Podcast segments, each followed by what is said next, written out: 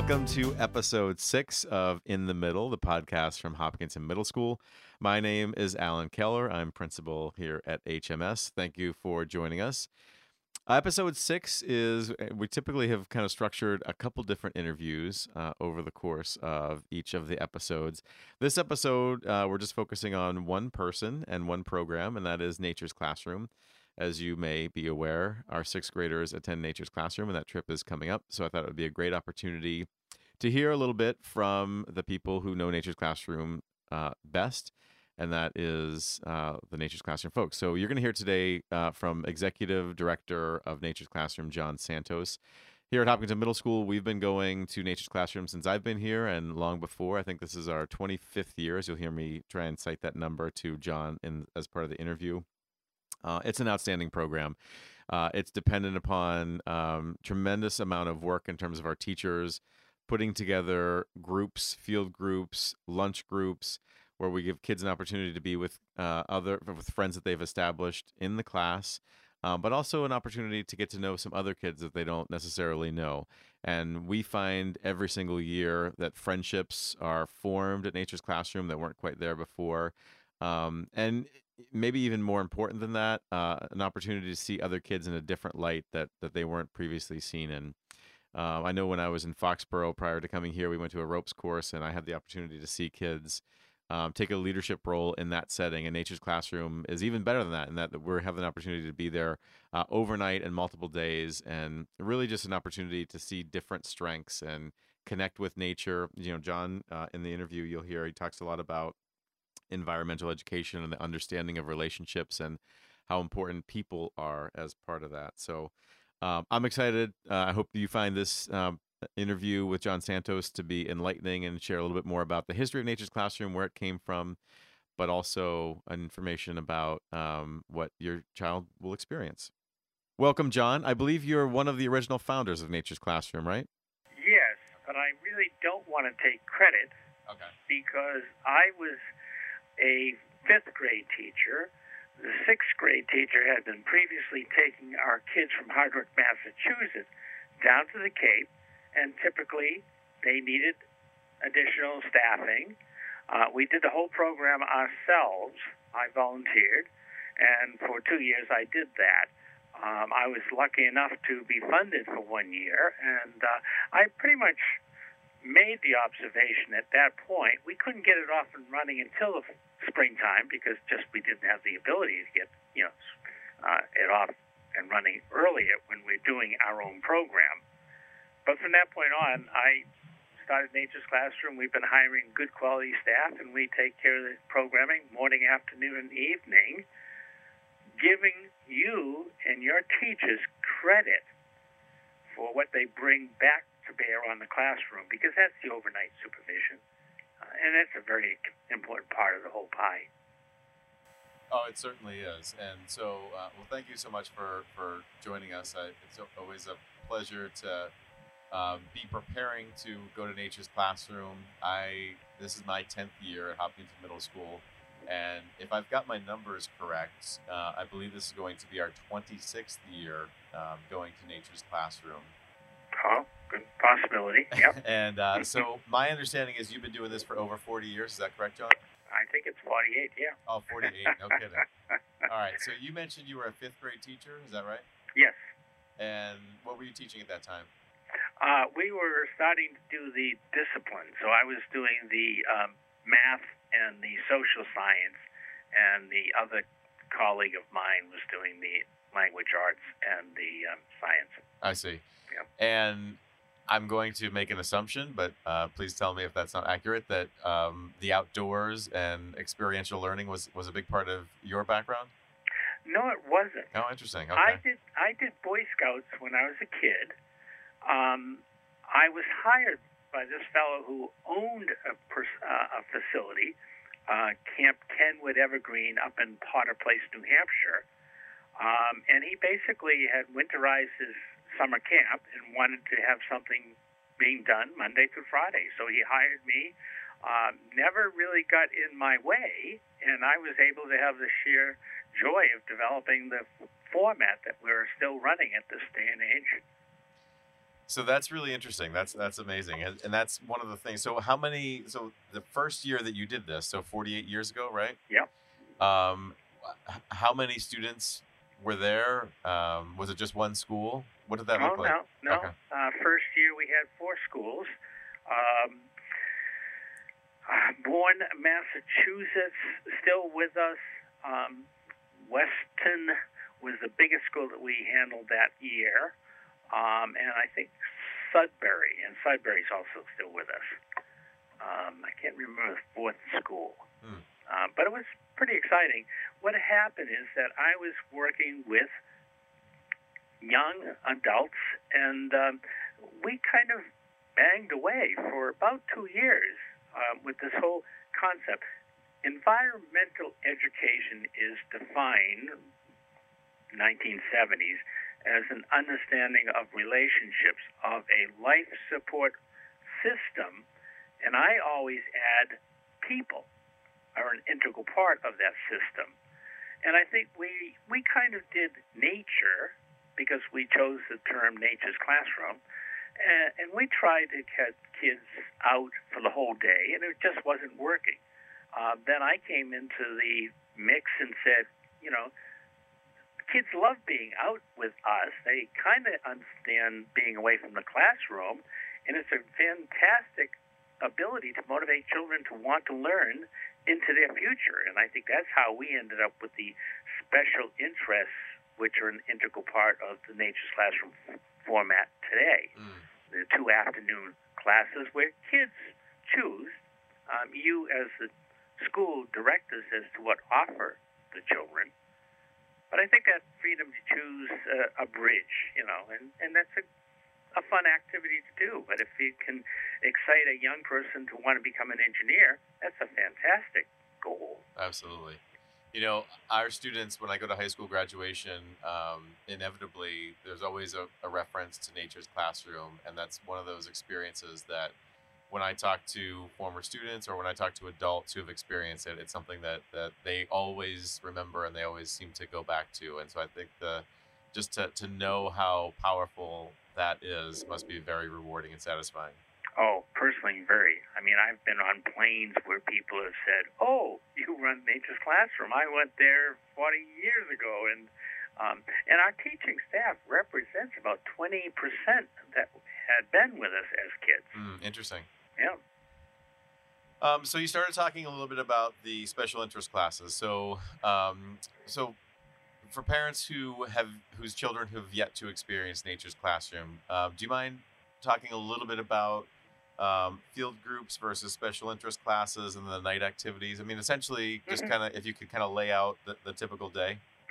Well, the typical day, of course, starts at breakfast, and one of the things about all of our meals is they're uh, family style. Uh, young people and parents kind of appreciate this when their children come home and offer to help with dishes and things of that nature. Um, they don't prepare food, but helping serving the food. Um, meal times are an important part. It's getting the kids to understand how they become a community. Um, the morning segment starts at 9:30 for two hours out in the field. Our field experience is trying to get young people to understand how much they have the ability to understand relationship by simply observing and making some hypothesis and following up is does it make sense? Um, and I do remember one time a child asked me, uh, answer the question, uh, why is this tree here? And um, young person said, God made it. Uh, I, being somewhat on top of it, said, okay, and moved on. But I think that's an important observation um, of the totality. And it's the totality of the environment that we are really emphasizing how you, you, we're not going to be disconnected. We have many issues in the environment. We're not politicizing by any stretch Mhm. of the imagination, but it does open kids up to their ability to investigate and come to conclusion. The interesting part about the field experience, and the reason why we ask you to put the 1 to 12 ratio together, is there's uniqueness that you know about children. And by doing that, then we can continue to evolve the relationship that is a part of their uh, coming back in the classroom as a team. Uh, that team element works out really well in the field. And also, we do a few things which are more formalized uh, adventure ex- uh, aspects, not high ropes. Right, right, right. Uh, yes. but we the work low rope stuff, yeah. yeah, yeah, we work those into the, the morning segment. Um, and the afternoon segment, as I say, is um, unlike the morning where it makes sense to um, have children um, formatted into that. hmm The afternoon, we have some 500 activities. It's your teachers that kind of guide us as to which activities work out well to match with your curricula. Uh, and then we offer it as you have seen, um, quickly at lunchtime, and then the children will sign up. Uh, and the choices between building a bridge and a geodesic dome, it's minor. hmm Um, I don't particularly think that it's so important that every single child builds a bridge, but I think as far as um, putting a hot air balloon in the sky, forecasting weather, uh, dissecting, which we still do, um, with the understanding that's a uh, ultimate question that a parent needs to be comfortable with. Uh, but these are all things that are fun to do with that very serious future. You've got a great school system and you've got nice parents, but these kids have to start thinking for themselves. And I think that's one of the reasons why we really do work well with the fifth, sixth, seventh grade level. Agreed. Is that these are the kids that are starting to make decisions for themselves. I agree. I think that it's interesting. I had a conversation with somebody recently about uh, grade level, and I think they their school had previously done eighth grade, um, which I, I certainly think is a is you know obviously you would know this better than I, but I feel like that sixth seventh grade uh, is, is is really ideal. We start to see. Um, you know, some of the students start to change in different ways, and having worked in a middle school.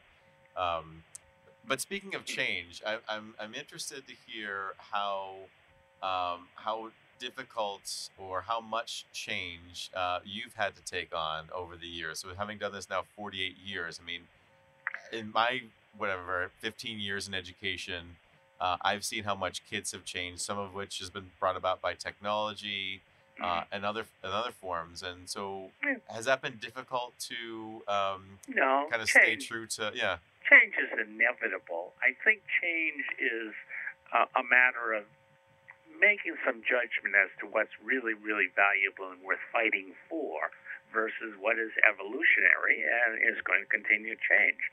Um, I have um, one of the best feathers in my cap is that Sargent Center used to be a great competitor of ours. But Boston University pulled the plug and said, we can't do this anymore, and they gave us the whole shebang. Mm. So we have the complete responsibility of running Sargent, um, food, maintenance, and programming. We've also watched uh, one of our very nice competitors, Stone Environmental, goes back before me. And Wally Stone was the icon of this New England area. Um, and they pulled the plug just this past year. Mm. I don't think we have had as much of a impact negatively because our numbers are still quite good. Uh, because we have always emphasized this is a good, solid program for an individual child and their parent with the support of schools to make as a decision. hmm We have not ever taken public monies. I know some of our schools have used public monies, but my attitude is it's a choice. And if you make that choice at the lowest common denominator, I shouldn't say lowest, but it's important denominator, that's the parent and child, um, no, your numbers have continued to be the same to a great extent.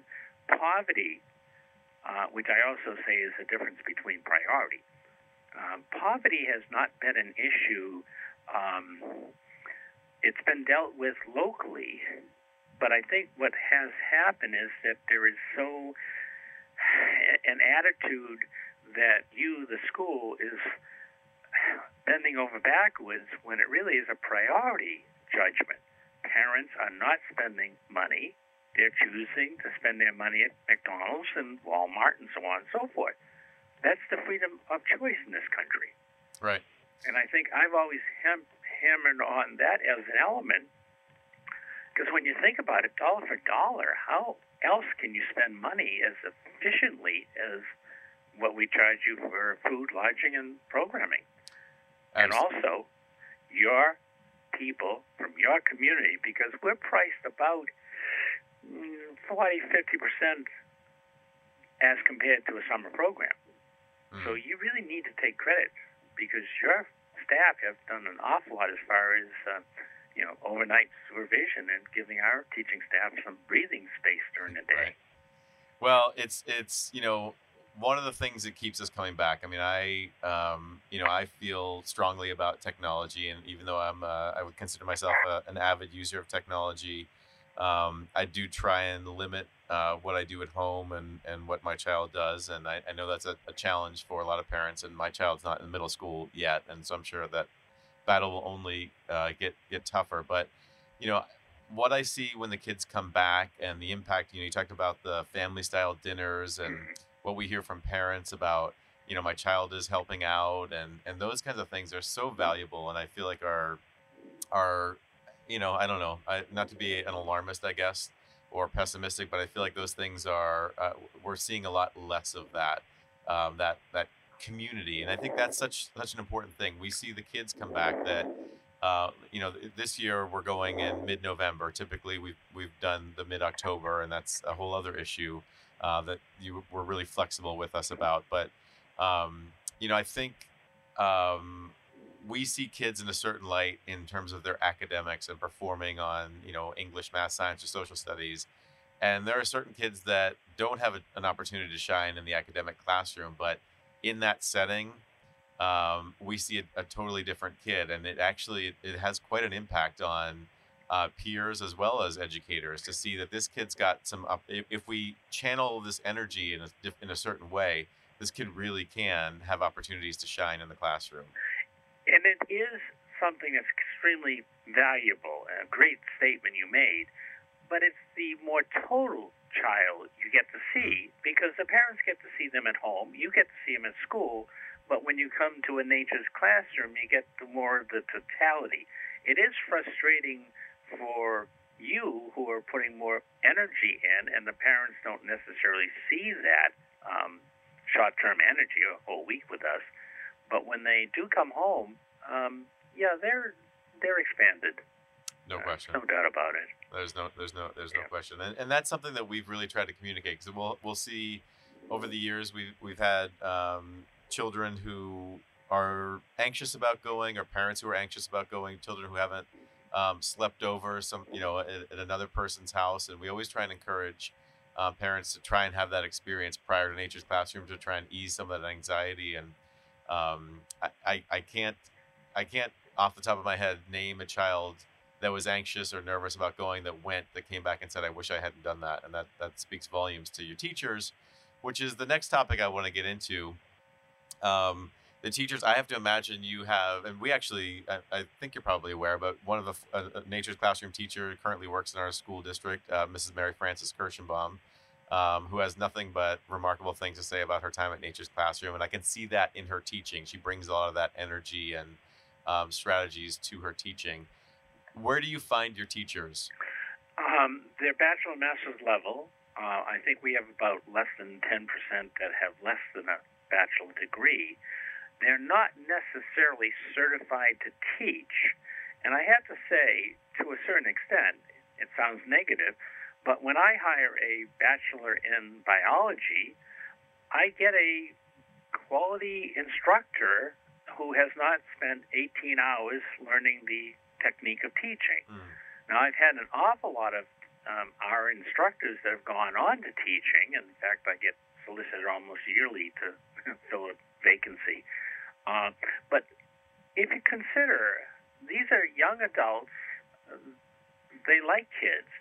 They're with kids morning, afternoon, evening. After three months, I think they're almost close to a master level of the art of teaching. Mm. And I would say the diversity that we're also able to have because we can hire an English uh, graduate as well as uh, various sciences and the math um, arena. Um, a few of our staff have really loved teaching, get terribly frustrated, and they do go on to get their master's in education and go on to teach. Yeah. Yeah, I mean, I think so. You earlier you mentioned the the one to twelve ratio, um, and so we spend a lot of time, as I'm sure you know, um, putting together um, those those groups and and building those students and uh, building those student groups. That is, and um, the first time I went to Nature's Classroom, I was so amazed at the level of detail that goes into planning the trip, both on the school end, but then Yeah. on the communicating and the meetings that we have with the Nature's Classroom teachers, uh, with the coordinator um, that you have um, on. s- i- i- Is that the right word, coordinator? Yes. Yeah. Um, uh, who essentially is the principal of, of the Nature's Classroom site, and um, it's it's it's remarkable. And I think that I think that's where some of the anxiety from parents and even from teachers comes in is like, what is this going to be like? Is my kid just being, you know, running wild and nobody knows about the some of the issues that he or she has? And and um, we share a lot of information. Obviously, all of that is, you know, is stuff that we share with teachers, and therefore, as, as Confidential. yeah, as an extension of the of the school, uh, we share with the Nature's Classroom teachers so that they are prepared to work with our students. But you know, some of some of that planning and and the work that you do with your teachers to prepare them to help them. You know, I, I see tremendous relationships develop in such a short amount of time between our students and the Nature's Classroom teachers that you know on the ride home there's been countless kids who are weeping uh, as they're leaving their the teacher that they've been with uh, all week or uh, the the um, coordinator of the site and again that's I, I'd be curious to know if if you um, will share that like some of what some of the prep work is that you do with those nature's classroom teachers Well, our, our prep is in reference to hiring. Uh, at the end of our um, uh, application, it clearly says what the job is all about. And as I go forward and say, can you be happy working with children Mm. 24 hours a day? they don't. But I, I would absolutely say people who say they can love children to that extent um, and, and kids are fantastic. You just have to get used to the their pitch in voice and the fact that they have to try to talk on, on, on a a regular basis. Uh, not all the kids can talk at the same time, but I think our teaching staff are very, you know, open to um, that kind of, um, you know, not misbehaving, but openness of behavior. right Uh, I think that's a key element. And they do, you know, they don't look like teachers. They're out in the field with kids and looking more like kids in their dress. Um, but it is a short term. I mean, I have to say, uh, we have the lap of luxury. We have the kids for five days. Right, you have right. them for 180 days. yeah A little bit harder. Yeah. Yeah. Now, as far as parents are concerned, we um, we do go out and talk to your parents ahead of time Yeah. if they show up. But the other thing is that we also mention if they're a bit apprehensive, they can actually come and see the property. We don't do tours, but they can see the property even on a weekend. We have the properties opening to you know other groups, um, but after school and oftentimes having a young person come and see where they're going to sleep is kind of helpful in that apprehension. Absolutely, that's great. And then we do that at school as well. So when they're coming into sixth grade, we have an opportunity to with some of those students. So that's awesome that that's an opportunity. Uh, and speaking of which, so as you know, this year, so we for the last I think probably five years, John, uh, Yeah. we've been coming to Charlton. Um, this year, because of Triple E, uh, we contacted you and spoke to Rich and KT, Colebrook. and yeah, and so we're switching over to Colebrook, and where we used to go for many, many years. And I and I personally love Colebrook. Mhm. Uh, I think it's a great site. I wish it were a little bit closer. Um, that which is one of the reasons why we switched to Charlton. But we're looking forward to uh, to heading down to Colebrook in a couple weeks. Yeah, yeah. a beautiful site. It is. Get Um, the overlook of the pond. Oh yeah, yeah, and it, and it worked well for. I mean, as you know, we're one. Of, I think we're one of the, your larger schools. Um, so we have over 300 students in the sixth grade, and so I think that will work well for our group. Um, but I wanted to thank you for your flexibility uh, with that, and I certainly want to thank you for your time here today and, and sharing with um, our audience a little bit of the, the history of Nature's Classroom and, and how you're going to work with our students. Well, it's been a joy. I always like to explain Nature's Classroom to groups. I still love it to death. That, that's very clear to me, and there's a lot to love. So I appreciate your time, John. All right. You take care. All right. You too. For those of you who have sixth grade children, I hope you found that interview beneficial. Uh, and understand a little bit more about Nature's Classroom. So when they come back from Nature's Classroom, you'll have the opportunity to talk to them about Waitrons, uh, about uh, ORT, all kinds of things, and we'll share that stuff with you. But Nature's Classroom is a great experience, and I hope your child has a wonderful time there. So that wraps up episode six of In the Middle. And now for something new. The HMS TV crew is joining me in creating this podcast. I will continue to produce my episode at the beginning of each month, and they will produce an episode that will come out in the middle of each month. I'm excited to welcome them to the team. I look forward to hearing your feedback on all of our episodes. So, for In the Middle, I'm Alan Keller. Thank you so much for joining us this month.